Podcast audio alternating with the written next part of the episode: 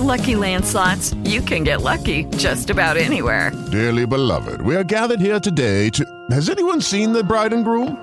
Sorry, sorry, we're here. We were getting lucky in the limo and we lost track of time. No, Lucky Land Casino, with cash prizes that add up quicker than a guest registry. In that case, I pronounce you lucky. Play for free at LuckyLandSlots.com. Daily bonuses are waiting. No purchase necessary. Void where prohibited by law. 18 plus. Terms and conditions apply. See website for details. Judy was boring. Hello. Then Judy discovered ChumbaCasino.com. It's my little escape. Now Judy's the life of the party. Oh, baby, Mama's bringing home the bacon. Whoa, take it easy, Judy. The Chumba life is for everybody. So go to ChumbaCasino.com and play over 100 casino style games. Join today and play for free for your chance to redeem some serious prizes. ChumbaCasino.com. No purchase necessary. Void where prohibited by law. 18 plus terms and conditions apply. See website for details.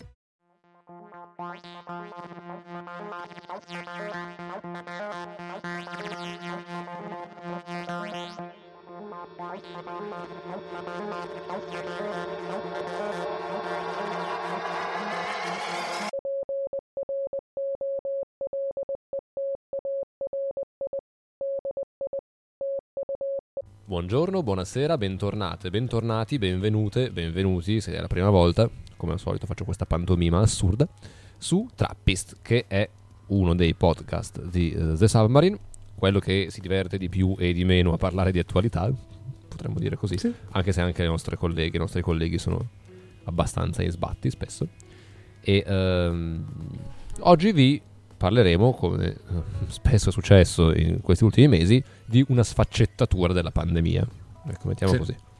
Diciamo che ormai parlare della pandemia è un po' difficile. Sì, non è più un argomento. pervasiva. Esatto, non è più un argomento. Chi, un po' come parlare della vita. Le, le, abbonate e gli abbonati più affezionati di Hello World si ricorderanno che per tanto tempo abbiamo diviso le notizie Covid dalle notizie non Covid in mondo e Italia e poi gradualmente abbiamo abbandonato questa cosa, a parte quando è necessario per eh, ragioni strutturali della rassegna stampa di quel giorno, perché altrimenti non c'era più la sezione mondo e la sezione Italia. Beh, perché tutto è politica. Esattamente, e in, e in particolare una pandemia decisamente politica.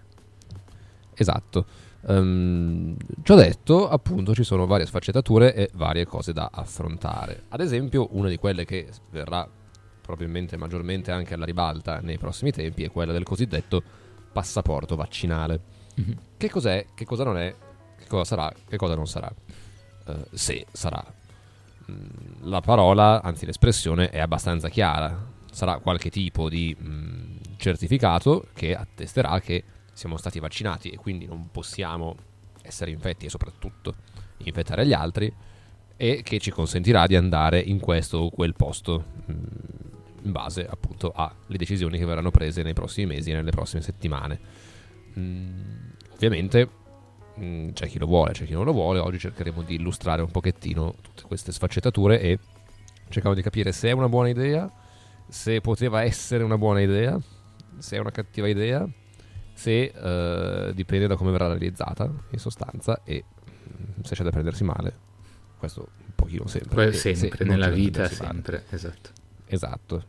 Allora diciamo tanto per cominciare che alcuni paesi che dipendono molto dal turismo come ad esempio Grecia e Spagna eh, lo ritengono addirittura una necessità per arrivare eh, sostanzialmente a finire l'estate senza avere una decimillesima ondata è ovvio ok ma altri paesi europei come Francia e Germania già hanno messo le mani avanti dicendo calma, vedremo poi perché.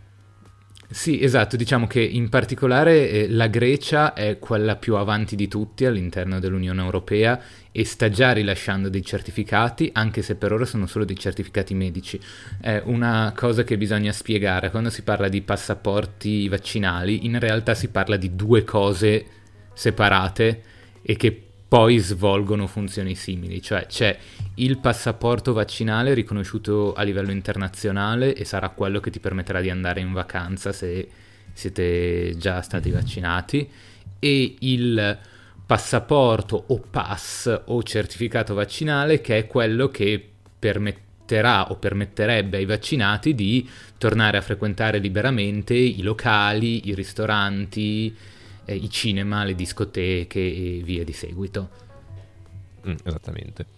Ehm, tra l'altro anche la Spagna, che possiamo dire per peso anche politico forse è in questo momento la principale promotrice, promotrice dei passaporti vaccinali in Europa, ha annunciato che integrerà dei riconoscimenti di vaccinazione eh, nelle valutazioni per riaprire dei corridoi di viaggio internazionale.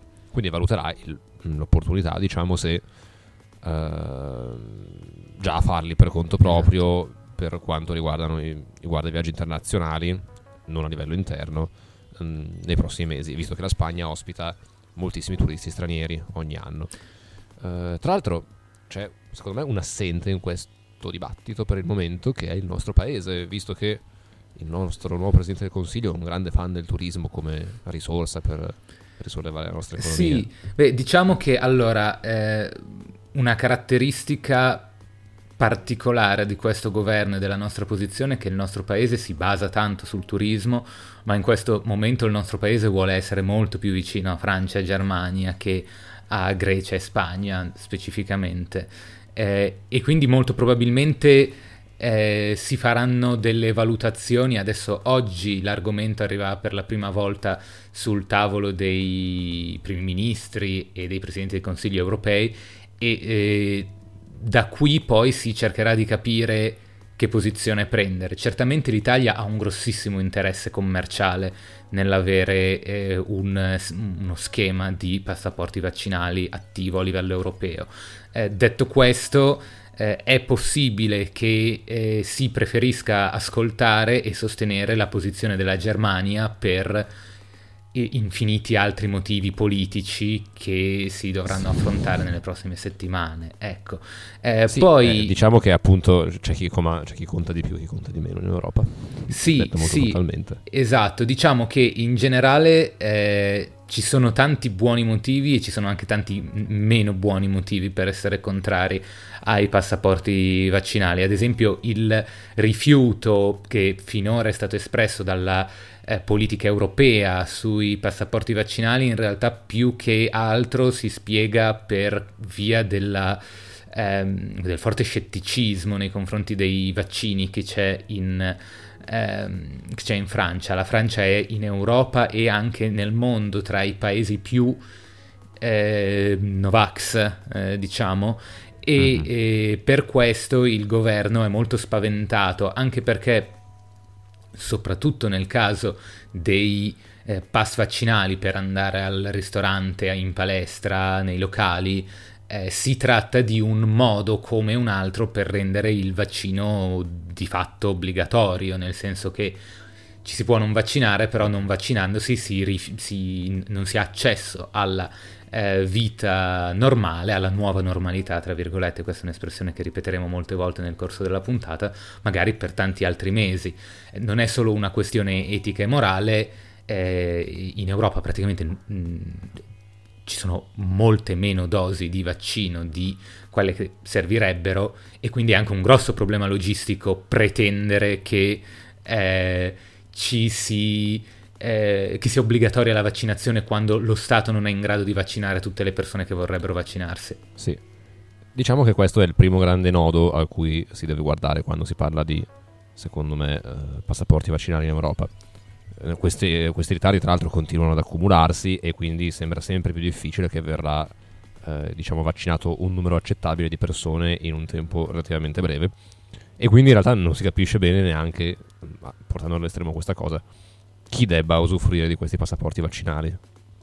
E gli ultra ottantenni questo passo, che vanno in discoteca. Eh, beh, che tra l'altro sono tra le persone che spendono di più per andare in vacanza, gli ultra settantenni, diciamo così. Sì, questo, Quindi, questo è vero. in realtà al turismo potrebbe anche andare non malissimo. Eh? Cioè, se tutti in... i pensionati fossero convinti a svernare o a eh, andare nella seconda casa al mare tutta l'estate, secondo me Tosi ci mette la firma letteralmente domani. Sì, certo. Scusa, sto per dire una cosa estremamente problematica. Spero di non offendere nessuno, però non si può non pensare.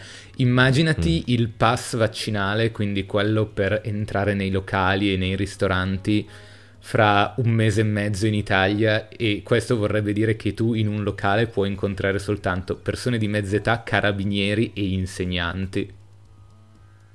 E infermieri anche. E infer- sì, ma gli infermieri sono stanchi, non, andrebbero alla, non uscirebbero alla sera. Beh, sono degli ottimi setup per le barzellette. Sì. Oppure, cioè, ottantenne, un carabiniere un insegnante. Un ottimo motivo per non, non vaccinarsi, tanto se l'alternativa è andare in un locale popolato così. Stai facendo propaganda Novax volontario, quindi ti invito è vero, è vero. a smettere. Mi, mi interrompo immediatamente. Eh, detto... Ok, comunque... Ieri von der Leyen, von der Leyen, anzi sappiamo che la V tedesca si pronuncia F, è intervenuta in un'intervista al Augsburger Allgemein per rivolgersi direttamente al pubblico tedesco, che a differenza di quello francese invece mh, vorrebbe vaccinarsi in buone percentuali, ma nonostante la eh, tanto decantata efficienza germanica, la vaccinazione in Germania è eh, messa maluccio. Sì, è ancora peggio che, che, la nostra. Che...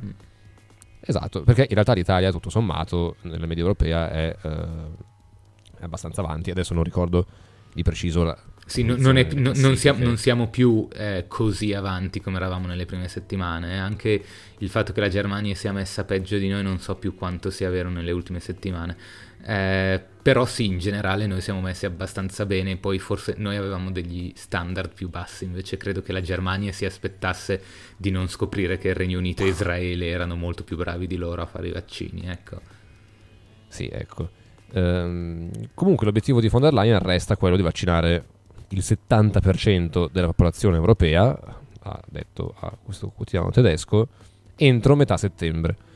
Ehm, l'obiettivo di von der Leyen è lodevole, però tutto sommato sembra oramai fuori dalla portata della campagna vaccinale europea, visto che nei primi due mesi di campagna vaccinale è stato vaccinato solo il 2 della popolazione, il 4 se si conta chi ha ricevuto una sola dose. Sì, è come dire, anche io voglio perdere 10 kg entro metà settembre, però come dire, se ho perso mezzo chilo eh, da, dall'inizio dell'anno difficilmente ci riuscirò, ecco, tenete conto... Eh, io non, non, non, mi piace tagliare le teste a livello di discorso politico, eh, però eh, tenete conto di quanto è politicamente serio andare a dire a un giornale sì, eh, in 50 giorni abbiamo fatto il 4% della popolazione, ma adesso nei prossimi 7 mesi ne facciamo eh, il 64. Capito? Eh. È esattamente questo, eh.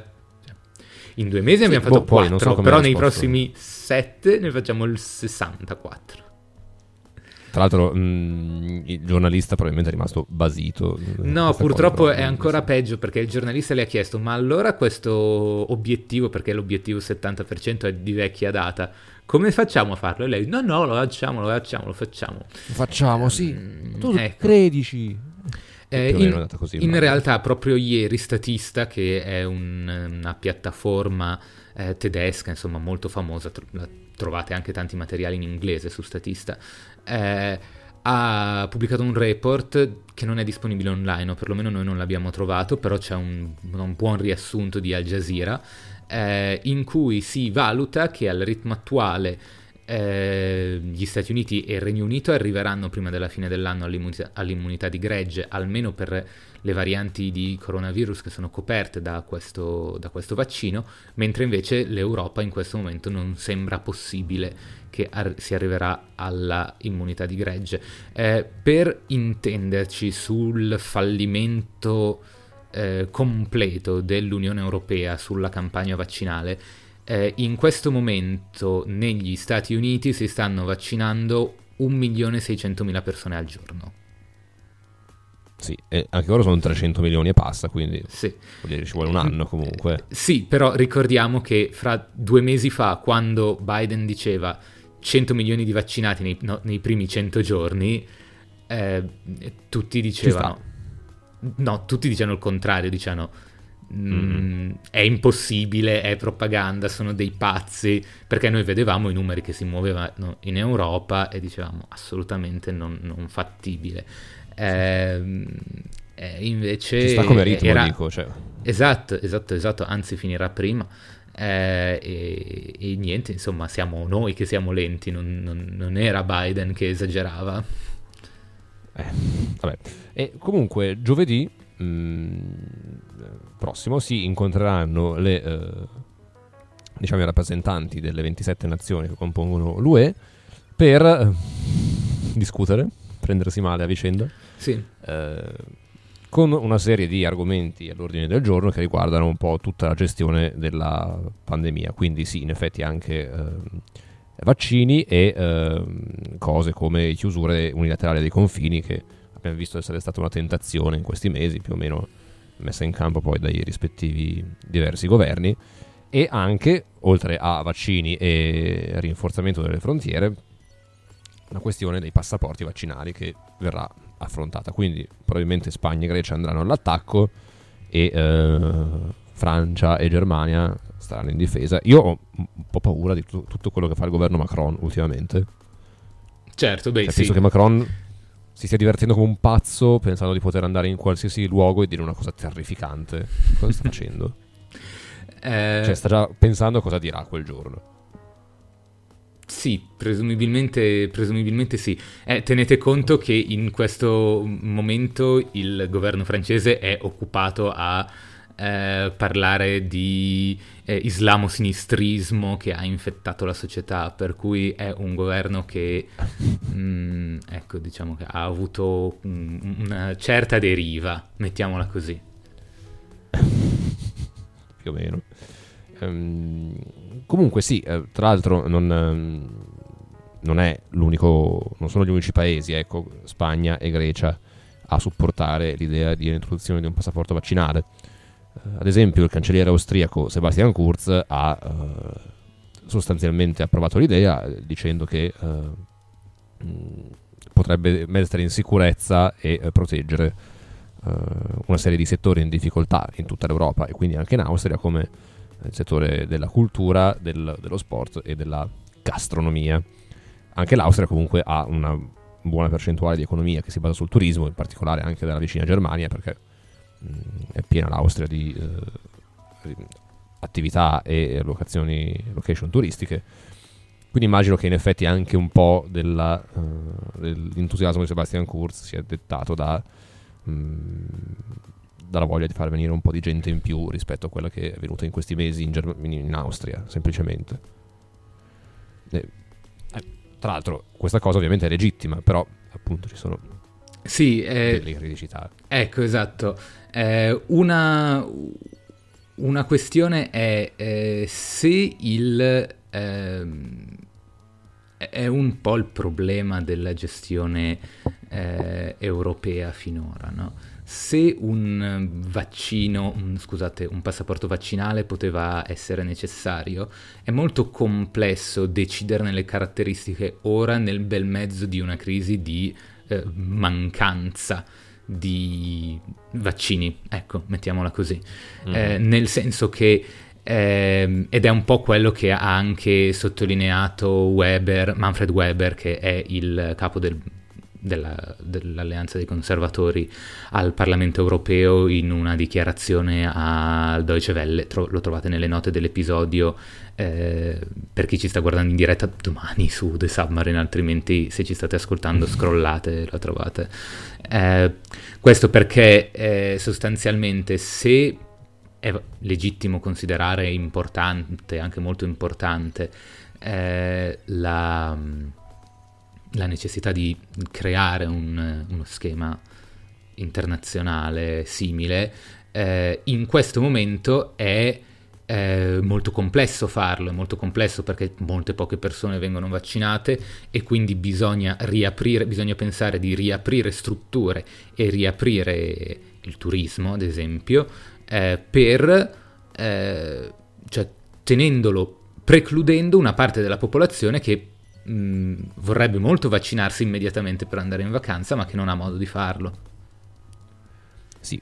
Um, tra l'altro poi Weber solleva anche il problema di mh, mm, come fare, perché c'è già un po' di gente vaccinata, in effetti, e mh, mm, non sarebbe facile... Bisogna ridarglielo in qualche modo. esatto. Eh sì, perché lui dice un conto è vaccinare le persone e zac, gli fai la puntura e dopo che se ne vanno, mentre se ne vanno, gli fai avere in qualsiasi modo si deciderà il certificato. Però assegnare, cioè dare effettivamente un certificato a quelli già vaccinati adesso è una cosa che in effetti poteva essere pensata prima. Non so come, Sì. come dire, no. No, nessuno è venuto in mente di pensarci prima a questa cosa. Anche in Israele, poi diremo anche Ma in io, Israele.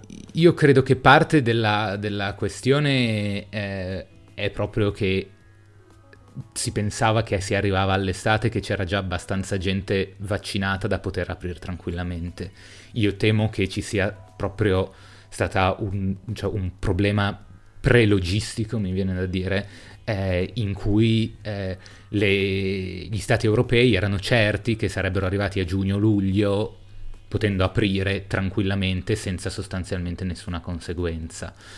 Sì, Eh, poi il vaccino di AstraZeneca si è rivelato semi-efficace. Diciamo così. Sì, e Poi soprattutto non, non è arrivato. Esatto, non, non ne stanno arrivando ehm, e eh, in linea di massima c'è un problema abbastanza rilevante del fatto che non solo non si sta arrivando, ma in un sacco di posti non si, stan- non si stanno facendo le dosi che arrivano, nel senso si è indietro con le già poche dosi che ci sono, in Lombardia è così ad esempio. Eh, Anche in Veneto. Eh, che anche non, in non ho ben capito perché, tra l'altro. eh, eh, perché non, non- si è disorganizzati, ci sono troppe pers- poche persone che fanno i vaccini, ci sono troppe poche persone che vengono chiamate tutti i giorni per fare i vaccini e le dosi restano indietro. Eh, certamente è molto complicato pretendere di volere eh, sei volte tante dosi quanto se ne stanno usando adesso quando non si riesce a finire quelle che si stanno consumando. Sì.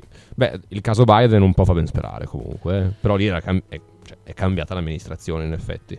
Sì, poi in generale... dire il fare. Sì, in generale lì c'è proprio stata una maggiore, anche nella raccolta dei dati, c'è stata una maggiore eh, organizzazione, maggiore efficienza. Eh, però, insomma, è adesso bisogna inventarsi qualcosa in corso. Non è facile inventarsi qualcosa in corso eh, e apre a ulteriori eh, scenari difficili. Qualcuno che invece ci ha già pensato è la Grecia. Sì, che sostanzialmente si è già messa d'accordo con Israele per una, mm, creare un canale eh, dico, di viaggio tramite Israele. Sostanzialmente eh, ha stretto un accordo bilaterale che eh, appunto faciliterà la- lo scambio di informazioni, ecco, possiamo dire, tra eh, Grecia e Israele se si dovesse poi in effetti eh, mettere in piedi un passaporto vaccinale. Mm, altri paesi, tra l'altro, come la Francia e la Germania, hanno appunto, di- dicevamo, ehm, messo le mani avanti. Arriviamo a vedere anche questa parte adesso. Dicendo che creerebbero di fatto una discriminazione tra i propri cittadini. Sì, eh, questo è un, un problema enorme perché l- una conseguenza abbastanza immediata di fare dei certificati vaccinali che possono essere utilizzati anche ad esempio da datori di lavoro è che inevitabilmente eh, le aziende interromperebbero qualsiasi tentativo di ehm, garantire innanzitutto le misure di sicurezza, ma anche il telelavoro. Sarebbe molto più facile sostituire i lavoratori, soprattutto i lavoratori che non hanno un contratto, che possono essere camerieri piuttosto eh, che tante altre mansioni per cui si lavora a cottimo, ad esempio, eh, con eh, delle altre persone che invece hanno avuto la fortuna di averlo già ricevuto il vaccino. Eh, e, e questo purtroppo, essendo non, eh, non completamente sotto il controllo degli individui, è molto complicato decidere che si limita la libertà individuale su una, in base a una cosa che non decide la persona la cui libertà individuale è limitata. È una cosa abbastanza senza precedenti, se ci pensi. Sì. Sì, ehm, somiglia molto a una discriminazione per nascita. Più Eh sì. a una discriminazione economica quasi. Che poi anche quelle economiche sono discriminazioni per nascita. Però, cioè, quasi una, una discriminazione etnica, ecco, mettiamola così. Perché tu, semplicemente perché in quel momento esisti e non hai potuto fare diversamente, ricevi questa... eh, mh, diciamo, tara per la società. Certo. E eh, non è proprio il, il top. Tutto Comunque, questo partendo dal presupposto che, ad esempio, è molto complicato capire cosa succederebbe alle persone senza cittadinanza oppure che Sì, hanno un- uno status legale eh, tra, tra le pieghe della legalità europea e non possono più fare niente. Sì.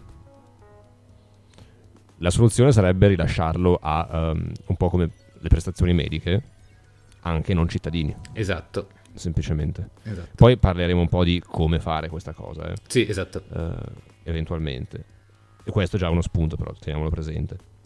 Comunque, la, mm, la soluzione, diciamo, alternativa, che è quella della chiusura a riccio, è ehm, ugualmente sbagliata, perché eh, in molti paesi, appunto, come abbiamo detto mm, recentemente, è andata meno peggio del previsto. Sì. Però si sono registrate, eh, diciamo, episodi di chiusura effettiva dei confini tra un paese e l'altro d'Europa.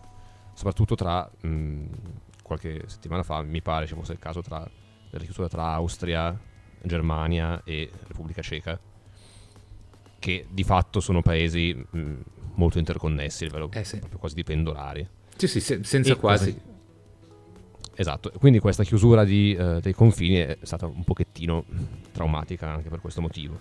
La Commissione europea ha, diciamo, ammonito mh, sei paesi che sono Belgio, Danimarca, Finlandia, Germania, Ungheria e Svezia, ehm, e diffidati in sostanza da rifare queste misure e li ha ammoniti da, mh, da continuare a metterle in atto. Gli ha dato una settimana per rispondere.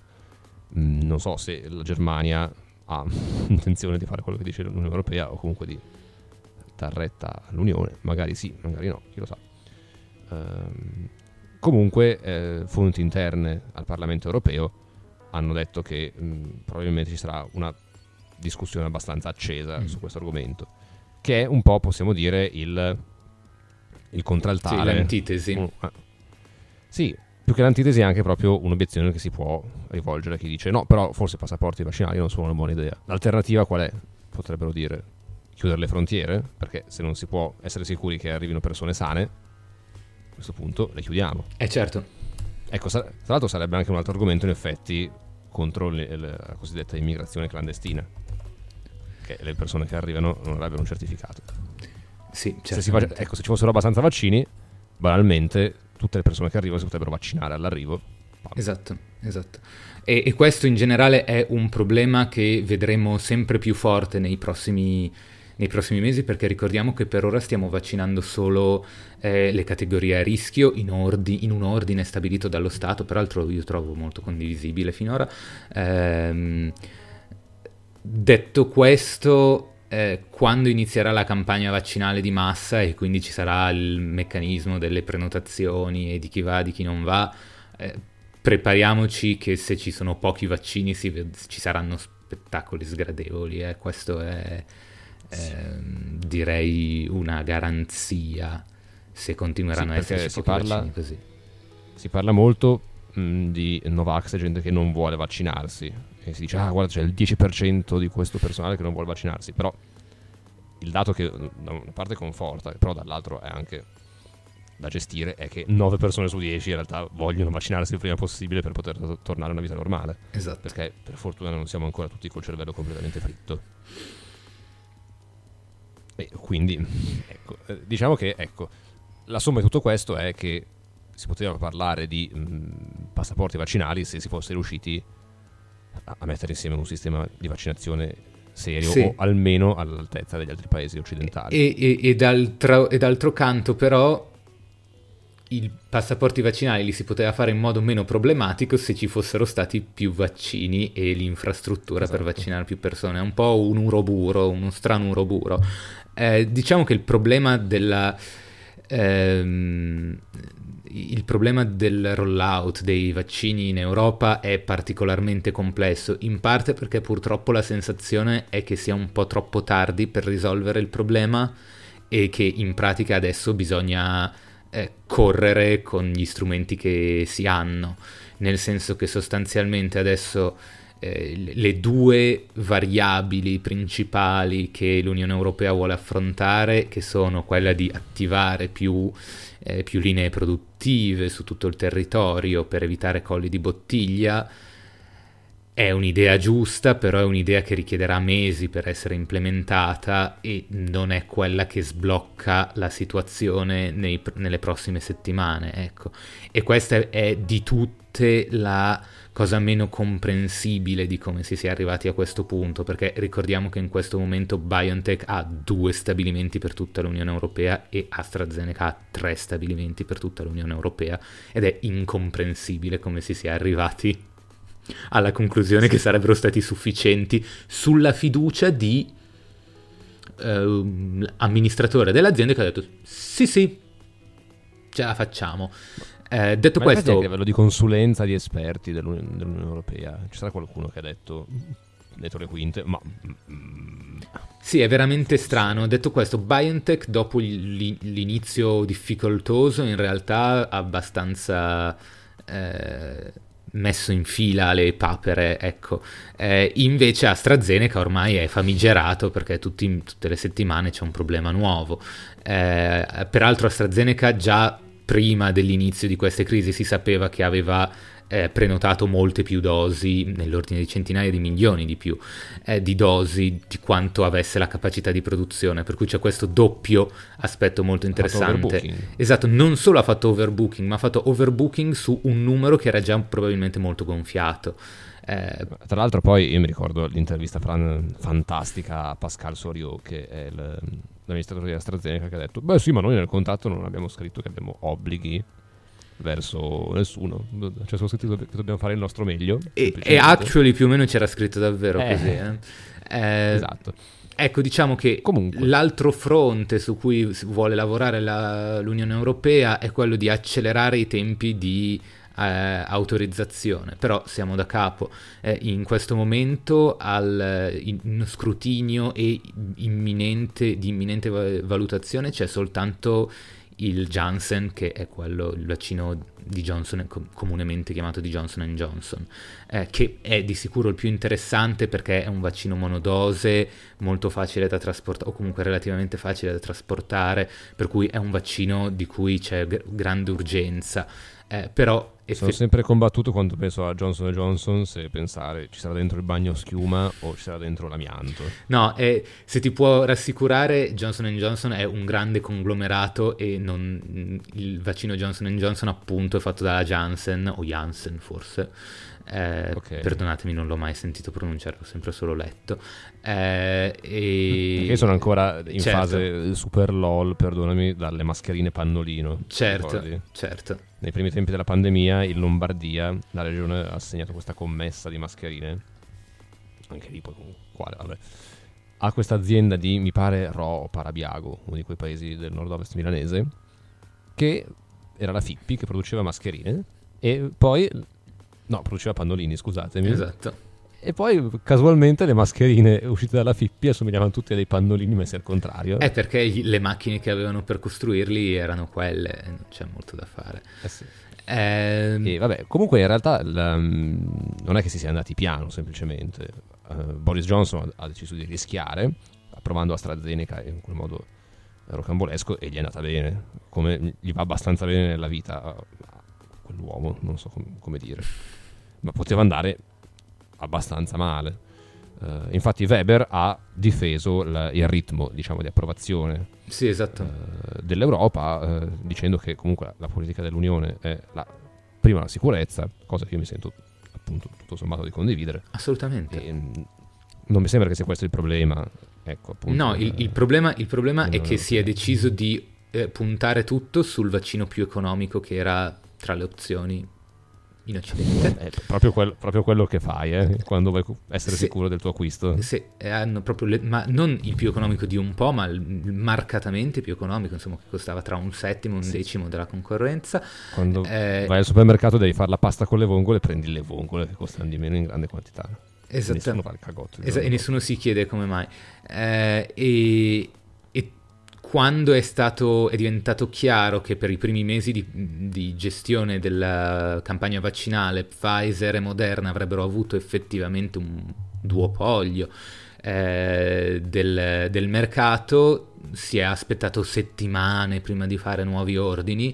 Eh, peraltro Moderna è un po' l'AstraZeneca statunitense, per cui prima che riescano a produrne in dosi, eh, diciamo così, in quantità per l'Europa ci vorrà molto tempo perché devono prima soddisfare l'ordine eh, che, che ha, hanno fatto gli Stati Uniti eh, e eh, Pfizer e BioNTech hanno, stanno lavorando per ampliare la propria produzione in modo stanno lavorando allegremente, insomma, non, dando a Cesare quel che è di Cesare, eh, però cioè, nonostante il problema è che all'inizio erano troppe poche le dosi che si erano chieste a Pfizer e BioNTech eh, perché c'era la convinzione che non serviva eh, pagare in anticipo le dosi del vaccino da 15 dollari quando c'era il vaccino da 1,70 euro, da, sì, da 15 dollari quando c'era il vaccino da 1,70 euro. Eh, sì, è una cosa legittima, siamo... ma è anche una cosa molto gretta. Sì, noi siamo mh, spesso facciamo discorsi su, ad esempio, l'esproprio dei brevetti dei vaccini, eccetera, che sono cose che secondo noi sarebbero il minimo, come ha anche detto sostanzialmente oggi Speranza, ieri, ieri. perdonatemi, Speranza nel suo discorso in Parlamento, ha detto che eh, i brevetti non dovrebbero essere, eh, come sono ora, completamente privati in questo modo, ma dovrebbero essere resi pubblici per non far morire le persone, ad esempio. Ma, ehm, vabbè, questa però dell'Unione Europea è proprio stata un, una toppa, una pecca politica, diciamo così, un, una, un grosso inciampo politico a monte derivato proprio da una, una politica contabile sciatta che ehm, è attenta solo a spendere il meno possibile, letteralmente. Eh sì, esattamente. Sì. Eh, poi delle, una delle incognite, questo lo ripeterò, cercherò di metterlo in tutte le puntate in cui parliamo di vaccini, è che non è esattamente chiaro quanto abbia influito nella, sulla campagna vaccinale europea il fatto che il vaccino di AstraZeneca non possa essere prodotto da tutti, perché ricordiamo che quando lo chiamavamo vaccino di Oxford, il vaccino di AstraZeneca doveva eh, non avere un brevetto. Eh, invece eh. poi attraverso conversazioni tra l'amministrazione dell'università e Bill Gates alla fine è stato eh, ceduto prima a AstraZeneca, poi all'Istituto Serum indiano e solo recentemente anche a Biofarm che è un'azienda sudcoreana. Eh, non spaventatevi se sentite Bill Gates, non siamo un podcast complottista. No, però è una cosa, cioè sarebbe utile essere complottisti sulle cose vere, non su quelle false. Questa purtroppo è una cosa che è successa, nel senso che c'è un motivo per cui l'abbiamo chiamato per tutte le strade il vaccino di Oxford e poi è diventato il vaccino di AstraZeneca, perché è stata venduta la licenza da AstraZeneca. Eh, che è un passaggio che non è stato spiegato, credo, esattamente benissimo. Eh, no. Però... È stato spiegato meglio forse, anche se anche quello non benissimo, il passaggio in cui eh, la parte italiana del, della filiera ha tipo inceppato tutto per qualche settimana, mi ricordo. Sì, beh, ti? Eh, ti ricordo anche che la parte italiana della filiera è quella che ha fatto l'errore nella distribuzione dei, delle dosi durante i test, per sì. cui AstraZeneca si è fermato più di quattro settimane. Per cui, insomma, le colpe sono t- tante multiforme. Io non voglio dire che Ursula von der Leyen è la responsabile ultima della cattiva campagna vaccinale europea. Ecco, t- tutto questo era per dire che quando parliamo di colpe politiche non è che vogliamo che la persona sia bollita in diretta televisiva. Eh, Beh, insomma, la presidentessa della commissione, che è il massimo organo europeo, se la cosa importante del decennio fallisce. Però, ecco, esatto, sì, però mh, c'è un'analisi politica da fare e ci saranno delle persone che dovranno essere considerate responsabili di quello che è stato un fallimento strutturale. Ecco, questo... Ritorno di Jean-Claude Juncker. No, speriamo, speriamo di no, parla per te lo voglio solo per il LOL. Comunque, prima Comunque, parlavamo di AstraZeneca. Eh, raccontami un po' che cosa sta succedendo nel Regno Unito, perché il Regno Unito, siccome sta facendo una campagna vaccinale seria, a parte il fatto che sono dei banditi, però a parte l'inizio banditesco, stanno facendo una campagna vaccinale seria, in parte perché AstraZeneca gli dà le dosi, allora anche questo è un altro discorso. Eh, comunque sì, ricordiamo che noi non stiamo facendo nemmeno le dosi che ci danno, per cui eh, come va la situazione pass vaccinali nel Regno Unito? Allora, diciamo che uh, lunedì Bojo, Boris Johnson, il, il maledetto, orribile socio di Beppe Severnini ubriaco, uh, sempre convintissimo di questa cosa, ha detto che i certificati vaccinali sono mh, all'ordine del giorno, cioè stanno venendo considerati dal governo dopo mh, mesi di eh, negazioni di questa cosa da parte di tutti i membri del governo. Anche questo grande esempio di come il governo conservatore inglese non stia progettando di diventare un governo pirata. Ma vabbè, questo è un altro discorso. Um, comunque si parla di documenti che de- dovranno essere, eh, diciamo, si appoggeranno ecco, a- agli smartphone, quindi al mm, telefono, un po' come siamo stati abituati per Immuni, e eh, il governo ha negato che verranno usate app per il contact tracing. Um, questo è attualmente lo stato di cose. Diciamo che anche il governo Johnson non, ha, eh, non è partito prima, ovvero non è partito insieme alle vaccinazioni con la uh, questione del passaporto vaccinale, quindi l'osservazione che facevamo prima su come andare a ripigliare tutti quelli che sono stati vaccinati e mm, far sì che non, sì. non, diventi una farsa nel giro di tre giorni è sempre una questione aperta. Um, diciamo che anche Johnson ha comunque il governo inglese hanno visto la criticità, ovvero la possibilità che ci siano grossi infringimenti, infran- infrangimenti sì. no, scusatemi, alla, alla, privacy. Infatti, mh, mm, Pete Calvary, che è il, l'amministratore delegato di Barchester, un, un'azienda sanitaria inglese, um, ha detto che eh, si aspetta che passerà tutto tramite l'app del sistema sanitario britannico e anche sottinteso è che non, mm, diciamo, non vengano messi troppo a rischio i dati personali, ammesso che questo sia possibile. Questo è anche un po' il discorso che si faceva con l'app di contact tracing per quanto riguarda Immuni, se vi ricordate. E mh, mm, volevo parlarne dopo, però sì. mh, mm, ne parliamo adesso, probabilmente è meglio. In quell'occasione, ad esempio, con Immuni si è trovato un modo per garantire alla fine esatto. un, un, sistema di contact tracing efficace. Ehm, senza andare a intaccare troppo la privacy. Peccato che sia stato un flop sotto ogni altro punto di vista, soprattutto quello di, ad esempio, mm, mediatico, perché, sì. della comunicazione, perché è uscito che Arcuri ha investito solo 40.000 euro su Facebook per promuovere l'app, sì. l'applicazione. No, tre, attenzione, non 40.000 euro su Facebook, 40.000 euro a un'azienda perché facesse comunicazione ah, sì. su Facebook, che, perché non sono, uno dice 40.000 spesi... euro di ads, un po' poco però, no, 40.000 euro per pensare che le pagare tutto. Sì, sì. Mi piace pensare che li abbiano spesi tutti in panini all'azienda a cui si è rivolto Arcuri. Sì, penso di sì. Io mh, come sapete, eh, The Submarine è un magazine indipendente e su, no, no, siamo abbastanza piccoli, però eh, Immuni ha su eh, Facebook meno mi piace di noi e questo credo che sia un sì, po'... Non, non, abbiamo speso 40.000 euro. che, scu- credo che... No, no. Eh, credo che questa sia un po' l'analisi totale della performance, eh, che, perché è difficile pensare di essere più piccoli di noi. Eh, comunque sia, sì, diciamo che... Eh, la questione della privacy è un po' diversa in questo caso perché c'è l'aspetto umano, cioè eh, tutte queste mm. proposte finora sostanzialmente prevedono l'utilizzo di eh, codici QR che vengono scansionati all'ingresso e all'ingresso degli aeroporti per il eh, passaporto vero e proprio o all'in- all'ingresso della, del ristorante, della piscina, della palestra eh, e che permettono eh, l'ingresso.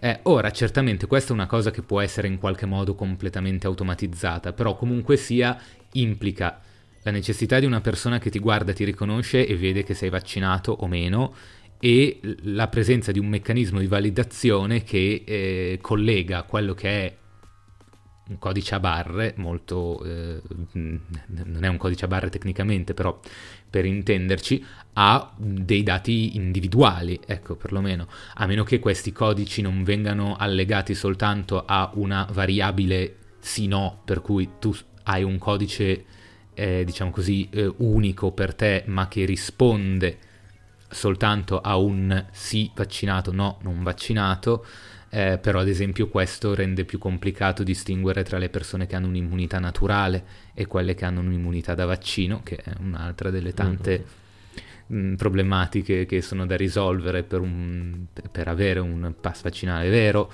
Eh, e quindi le, cioè, le conseguenze per la privacy sono un pochino più pratiche di quelli delle applicazioni di contact tracing che invece essendo completamente automatizzate, completamente anonimizzate e non rilasciando e non, non raccogliendo, perché ricordiamo, nessuna di quelle app raccoglie dove ci si è presi eh, il coronavirus, o meglio dove si è entrato in contatto con un'altra persona che è già risultata positiva, ma semplicemente misurano eh, dove ci si, cioè misurano che ci si è incontrati con qualcuno.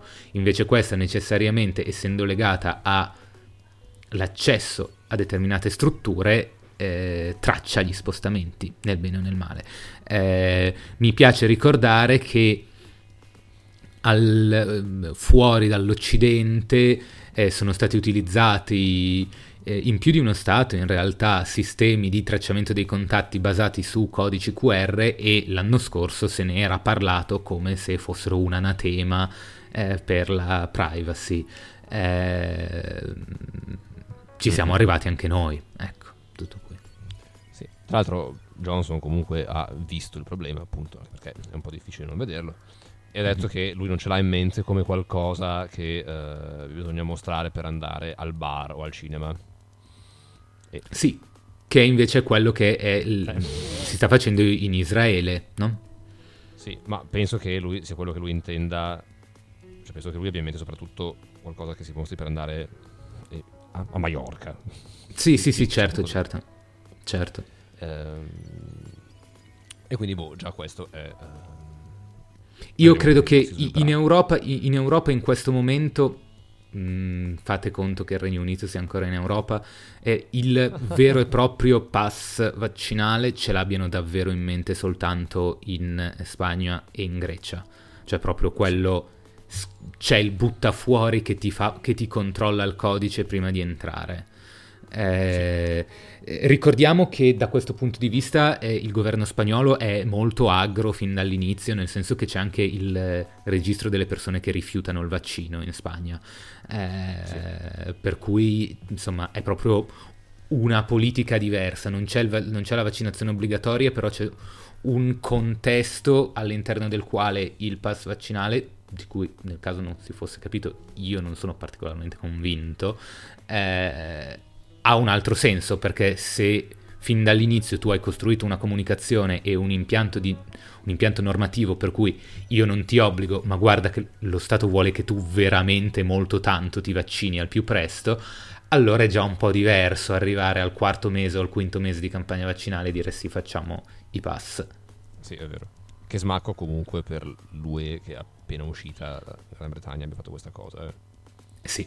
È abbastanza triste. Sì, veramente, veramente molto, molto, molto imbarazzante per l'Europa la situazione. Sì, c'è da dire che non mi sembra che si stiano, cioè, ci sia um, questo argomento all'ordine del giorno, perché mi sembra che solo Draghi abbia parlato di fare come il modello inglese per due giorni e poi la formula sia uscita completamente dal dibattito politico. Sì, diciamo che lo scandalo sulla mancanza di dosi è durato, è stato molto intenso, è durato due settimane, mi sembra che adesso siamo precipitati in un fatalismo totale, per cui AstraZeneca dice, ah sì, boh, ne mancheranno 60 milioni di dosi nel prossimo quadrimestre, e sostanzialmente uh. tutti dicono, eh, certo che...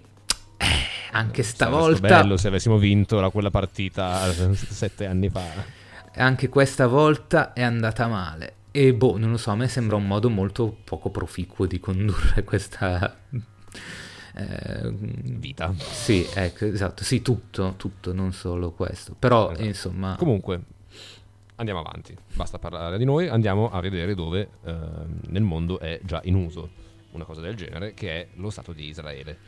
Um, Israele vabbè, è un contesto ovviamente molto diverso per diverse ragioni, non da ultima poi l'effettiva dimensione dello Stato che è eh, molto molto piccola, se paragonata praticamente qualsiasi altro mh, paese europeo, però è anche il paese che ha eh, sostanzialmente fatto prima con esatto. i vaccini. Adesso già in Israele c'è una percentuale di popolazione vaccinata molto alta che permette di mh, pensare di riaprire un, un numero sostanziale di attività senza guardarsi troppo indietro e con un po' di fiducia verso il futuro. Ehm, e ha già detto che, anzi ha già introdotto una cosa che si chiama mm, banalmente Green Pass, una Green Card, Mhm. da dire Green Card, eh, per quelli che hanno già ehm, avuto il vaccino o hanno un- un'immunità perché hanno avuto il Esatto. Covid. Questo pass eh, garantisce accesso a palestre, hotel, piscine, concerti e ehm, luoghi di preghiera. Mm, a partire da marzo verranno inclusi anche i ristoranti e i bar, quindi questa è già una differenza con quello che ha in mente il nostro, eh, cioè il, il nostro no perché non, non è nostro Non in è più nessun nostro. modo. No, per fortuna, Boris Johnson. Esatto. Ehm, per chiunque non abbia questo, eh, questo pass, quindi inclusi anche quelli che ad- ad- adesso non, hanno, adesso non hanno diritto al vaccino come gli under 16, queste attività vengono eh, ancora oggi eh, precluse, ehm, anche se si parla di magari renderle possibile se potranno esibire un test negativo al Covid. Anche questo, appunto, è una cosa che in teoria potrebbe essere facile, ma in pratica abbiamo visto che non è Esatto. facile fare test eh, mh, su larga scala in Occidente. Mm, Anche la questione dei test rapidi poi è stata un po'... Sono stati quei tre mesi in cui sembrava che ogni giorno stesse arrivando il test rapido, ti ricordi? Sì, beh, adesso li stanno facendo, però sono... Innanzitutto, vabbè, sono meno precisi. Eh, e, e comunque, in generale, eh, anche sull'infrastruttura di testing, e questa è, una cosa, è un'altra cosa eh, di cui è molto colpevole, di cui sono molto colpevoli tutte le istituzioni europee e, e degli stati membri, è il fatto che, non, ad esempio, ancora oggi si sta parlando della necessità di intensificare i controlli per identificare le varianti, che è un problema che è emerso ormai da due mesi e non si capisce esattamente com'è possibile che i leader dell'Unione Europea stiano parlando adesso della necessità di intensificare i controlli.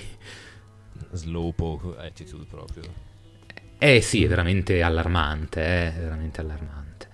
Eh, detto questo, eh, ritornando, ritornando a bomba in Israele, è abbastanza divertente, tra virgolette se vogliamo così, eh, se siete... Se avete visto le nostre stories eh, poco fa su Instagram, se, siete, se state ascoltando il podcast trovate l'immagine nel post. Eh, il sistema con cui viene- vengono gestiti questi Green Pass è molto semplice, è proprio è un, un- un tesserino digitale che può essere sia mostrato al telefono che stampato, in cui c'è scritto i propri dati identificativi e c'è un codice QR che può essere scansionato eh, all'ingresso. Eh, questo codice QR però e in realtà tutta la schedina è molto facilmente, ehm, come dire, eh, alterabile e falsificabile. Eh, per cui c'è un fiorente mercato in Israele in questo momento di persone che non hanno il vaccino ma vanno su Telegram, eh, pagano qualche soldo un adolescente con eh, Photoshop craccato che gli genera un, eh, una Green Pass eh, valida che stampano e fanno le persone che non usano l'app, eh, però entri lo stesso. Eh, questo ha creato anche una situazione abbastanza divertente perché siccome anche in Israele è stato un po'... eh, eh, ci si è arrivati un po' di corsa a questo pass vaccinale, eh, nel momento in cui serviva sono crollati i server dello Stato che dovevano emettere questi documenti. Per cui per diverse ore del giorno prima del momento in cui è entrato in azione il nuovo sistema, l'unico modo per avere un pass eh, vaccinale era averlo falso. Perché i meccanismi legittimi erano tutti down, invece i gruppi su Telegram erano ferventi d'attività di falsificazione.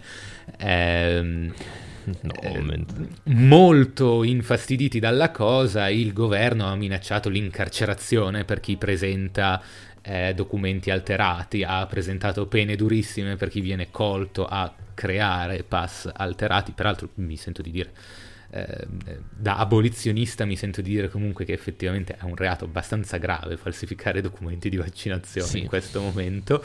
Eh, Detto questo, ecco, è un- uno spaccato abbastanza divertente in quella che purtroppo non è una storia divertente, però eh.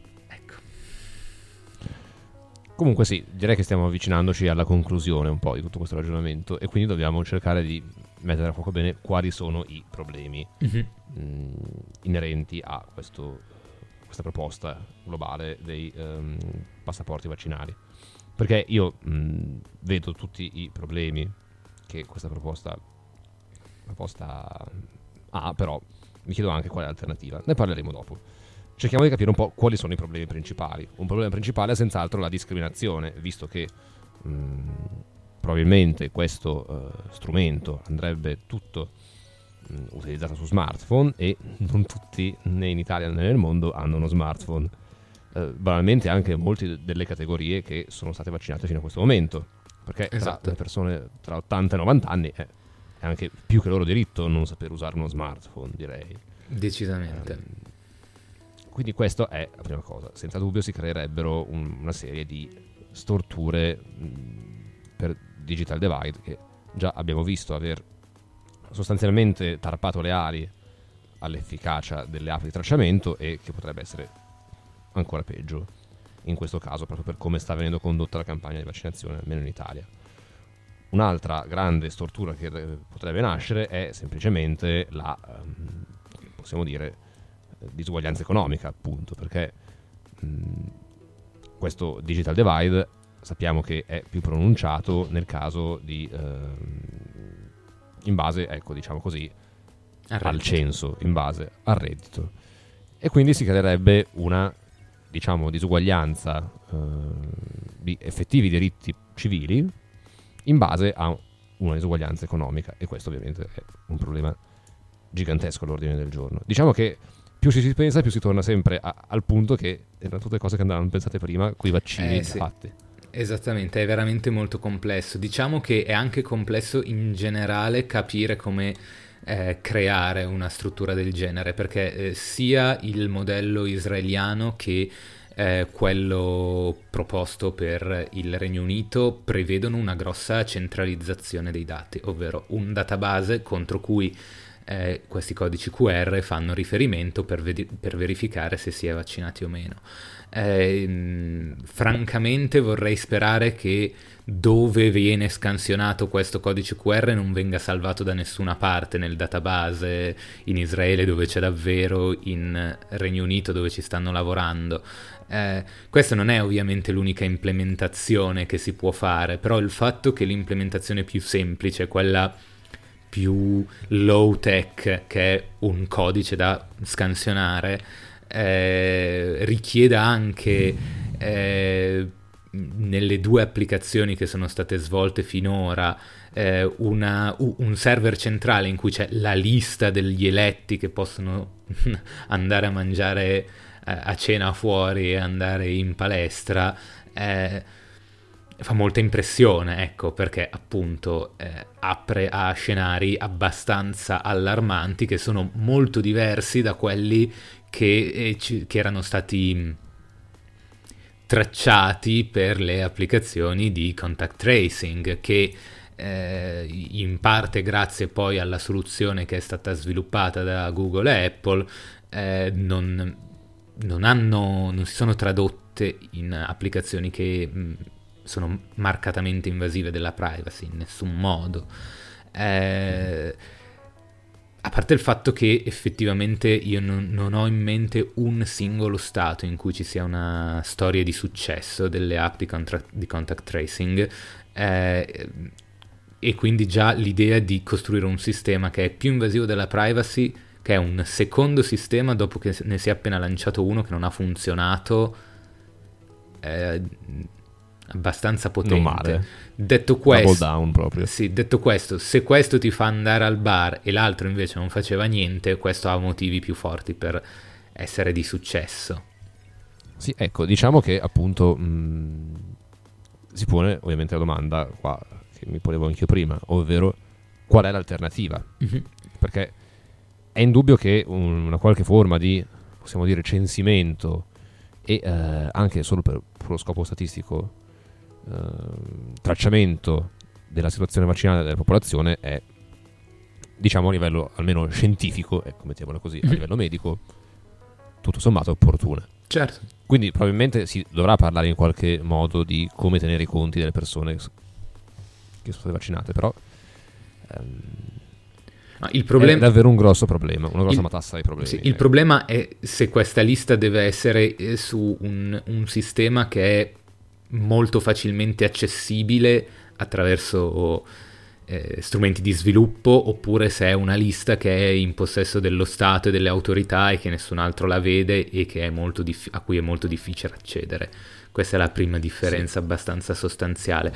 Eh, poi eh, il problema purtroppo, esattamente come per i ritardi della campagna vaccinale, come dicevamo prima, eh, purtroppo questi sono veramente tutti problemi che non sono tanto risolvibili in corsa, nel senso che ehm, le fabbriche per fare più vaccini di quelli che si stanno producendo in questo momento hanno bisogno di tanti mesi per essere adeguate, eh, per cui bisognava pensarci a ottobre che servivano più eh, stabilimenti in cui produrre i vaccini.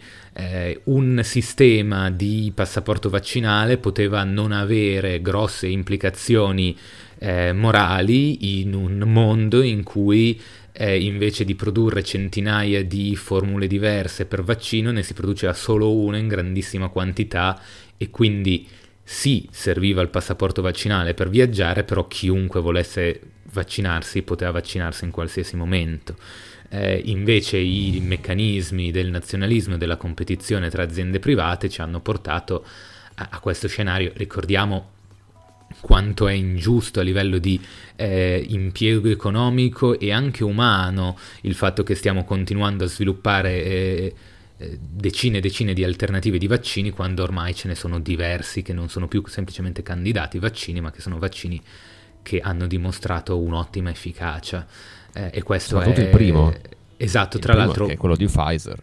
cur- mh, coincidenza vuole che il primo sia stato molto efficace, però se anche si inizia a contare in modo diverso e si, si contano prima lo Sputnik 5 e eh, il eh, Sinovac, eh, e tutti e tre quelli sono i primi tre che sono stati somministrati a un numero ingente di persone, sono tutti e tre molto efficaci, eh, per cui eh, anche ad esempio lo sviluppo del vaccino italiano è una cosa che eh, la, la cui moralità stessa, perché ricordiamo che per farlo bisogna mh, dare a migliaia di persone un vaccino che non si sa se funziona bene e a migliaia di persone un placebo quando ci sono i vaccini che funzionano. Ehm, Insomma, è tutto veramente molto fishy. Ecco, E questo eh, dibattito, tra l'altro, scusami, non è mm, meramente eh, Sì, all'ordine del sì, giorno fu- quando si leggono articoli sul Certo. vaccino italiano, Certo, italico. Certo, ovviamente, ovviamente. Eh, poi, per carità, avere tanti candidati aperti e in sviluppo è molto utile al- di fronte all'altro grande errore che è che stiamo lasciando due terzi del mondo non vaccinato, per cui ci sarà grande diffusione di varianti sempre più diverse dal virus originale, quindi ci serve avere tante opzioni per vedere eh, con, cos- cosa vac- con cosa vaccinarci fra un anno e mezzo. Ehm, detto questo, è abbastanza chiaro che sulla questione passaporto vaccinali serviva un'azione che era coerente, paradossalmente, anche se io non sono d'accordo, no? però paradossalmente più coerente come si, si è fatto in, in Spagna, cioè fin dall'inizio abbastanza chiare quali fossero le regole del gioco, eh, quale fosse la posizione del governo eh, e, e come, si sarebbe andato, come si sarebbe andati avanti nelle settimane successive. Sì. Eh, e in particolare se deve trattarsi di, di nuovo di uno standard internazionale, è molto preoccupante il fatto che siamo arrivati a fine febbraio ed effettivamente eh, allora c'è una opzione che sembra essere riconosciuta a livello mm, internazionale che è eh, si chiama Vaccination Credential Initiative ed è una joint venture di Microsoft Oracle e della Mayo Clinic, che è una grandissima eh, società di ricerca statunitense sanitaria, eh, che sta sviluppando proprio un eh, passaporto vaccinale crittografato e che dovrebbe essere un po' quello, lo standard internazionale, no? un po' come eh, si era fatto Mhm. con le eh, con le app di Google e Apple eh, per il contact tracing. Però eh, questa è una singola proposta, non è chiaro, non essendo del- dei platform provider, cioè non essendo di Google e Apple, eh, non è esattamente chiaro se ci sarà qualcuno che impone che si utilizzerà quella piattaforma piuttosto che piattaforme statali come sono già state attivate in Israele e, e quindi si aprono scenari veramente eh, molto particolari, ad esempio chi è vaccinato e ha un passaporto vaccinale può ric- far riconoscere la propria certificazione da uno stato all'altro, eh, come funzioneranno i corridoi di turismo, eh, si potrà viaggiare soltanto in stati con cui il proprio stato ha firmato un, contra- un, un accordo bilaterale per cui i passaporti vaccinali reciproci sono validi anche tra uno Stato e l'altro, se sono anche pass oltre che passaporti, sono validi anche i pass rilasciati in Spagna, in Italia, insomma, mm, mm, mm, mm. siamo veramente molto indietro, siamo molto più indietro di quanto eh, un, uno pensa, pensa, e dice, vabbè sì, si rilascia un codice QR a tutti i vaccinati, alla fine non abbiamo, abbiamo vaccinato il 2% della popolazione europea, si può, siamo ancora in tempo eh, per fare eh. tutto. Eh, in realtà questo è uno sforzo eh, globale, non è soltanto europeo ed è tutto molto indietro. Eh, la mia personale impressione è che tutto mo- è molto indietro perché si pensava che non sarebbero serviti. Eh... Sì, adesso probabilmente si faranno invece, cioè, a me sembra che l'idea verso sì, è, si va mi, è... sembra abbastanza telefonato che si faranno, esatto. Eh, sì, infatti... come al solito diciamo che... Vai, no, dimmi. No, niente, dicevo, io vorrei che si chiarisse che il senso di questa puntata non è dire alla gente di non usare i passaporti vaccinali o spargere terrore sui passaporti vaccinali, semplicemente dato che è una cosa che è abbastanza chiaro che si farà, eh, è, abbast- è, è, molto utile iniziare a parlare seriamente delle implicazioni di questa cosa, anche se possiamo sembrare che stiamo giocando un po' di anticipo, però dato che è proprio, mi sembra scritto nella roccia che eh. si faranno eh, in qualche modo eh, è più utile parlarne adesso in cui magari non, non, perché ne abbiamo parlato a Trappist ma perché tutti ne stiamo parlando, ne si sta parlando poco solo in Italia, eh, magari si riesce a influenzare in modo pos- positivo eh, lo sviluppo di questa cosa. Sì, diciamo che si sono visti, eh, anzi si vedranno all'opera le solite criticità che si sono viste nella gestione di questa pandemia, ovvero pressapochismo, eh, ultimo minuto e disuguaglianze galoppanti perfetto, un cocktail ottimo con cui direi che ci sentiamo di potervi lasciare. Sì, ecco, di, diciamo che se non volete, eh, se non potete ancora, anzi, se non potete ancora ricevere il, sul vostro telefono il vostro pass vaccinale, potete invece ricevere tutte le, tutte le mattine Hello World che non, è, non, vi permette di andare al bar, ma, mi, ma vi potrebbe permettere di eh, voler bere un bicchiere in più alla sera poi. Eh, Hello World è la nostra rassegna stampa quotidiana, vi arriva nella posta elettronica tutti i giorni alle nove e mezza e vi racconta tutto quello che sta andando male al mondo, però lo fa in un modo non apocalittico, non angosciante, cercando di essere lucidi tutte le volte che si può, anche un pochino ironici, ma eh, puntuali, fattuali, seri, ecco. Eh, ci, ci, proviamo almeno. Eh, se volete provarla, la si prova gratuitamente, per cui non dovete fidarmi della mia parola, potete leggerla. Eh, basta andare su thesubmarine.it, schiacciare abbonati, inserire i vostri dati, è gratuita per una settimana, poi costa pochissimo. I vostri costa... dati! I vostri dati terribili, esatto, tipo se siete già stati vaccinati o meno, no? Eh, dovremmo aggiungere, sarebbe interessante. Ehm, e... Vendiamo tutto al governo! Oh mio dio, costa molto poco, costa solo 3 euro al mese oppure 25 euro all'anno, per cui è una cosa che potete permettervi ed è una cosa che vi migliora marcatamente la giornata secondo noi. Eh, inoltre quando vi iscrivete vi mandiamo anche il link al nostro Discord dove potete parlare con altri lettori e anche con noi perché è dove noi rimbalziamo idee circa tutto il giorno perché siamo mm, abbastanza malati eh, di queste cose, eh, però è anche un posto molto bello dove essere, stiamo iniziando a coltivare una piccola comunità che secondo noi può essere un, po- un bel posto dove scambiarsi qualche, qualche riflessione. Eh, se vi è piaciuta questa puntata di Trappist, non ho francamente idea di perché, però potete ascoltare anche le puntate precedenti abbonandovi su Spotify o su Apple Podcast o su quasi qualsiasi app di podcast cercando Trappist.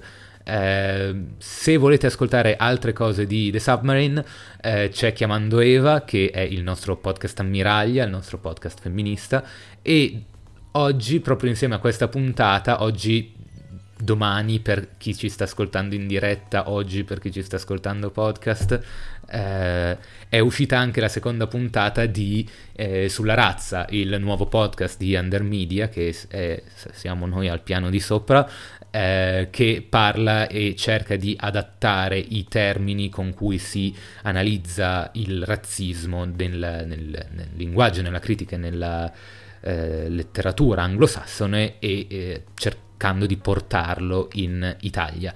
Eh, per cui vi abbona- se vi abbonate anche a Chiamando Eva e a Sulla Razza, tu- avete sempre un sacco di nostra produzione da ascoltare a vostra disposizione, da mettere nelle orecchie.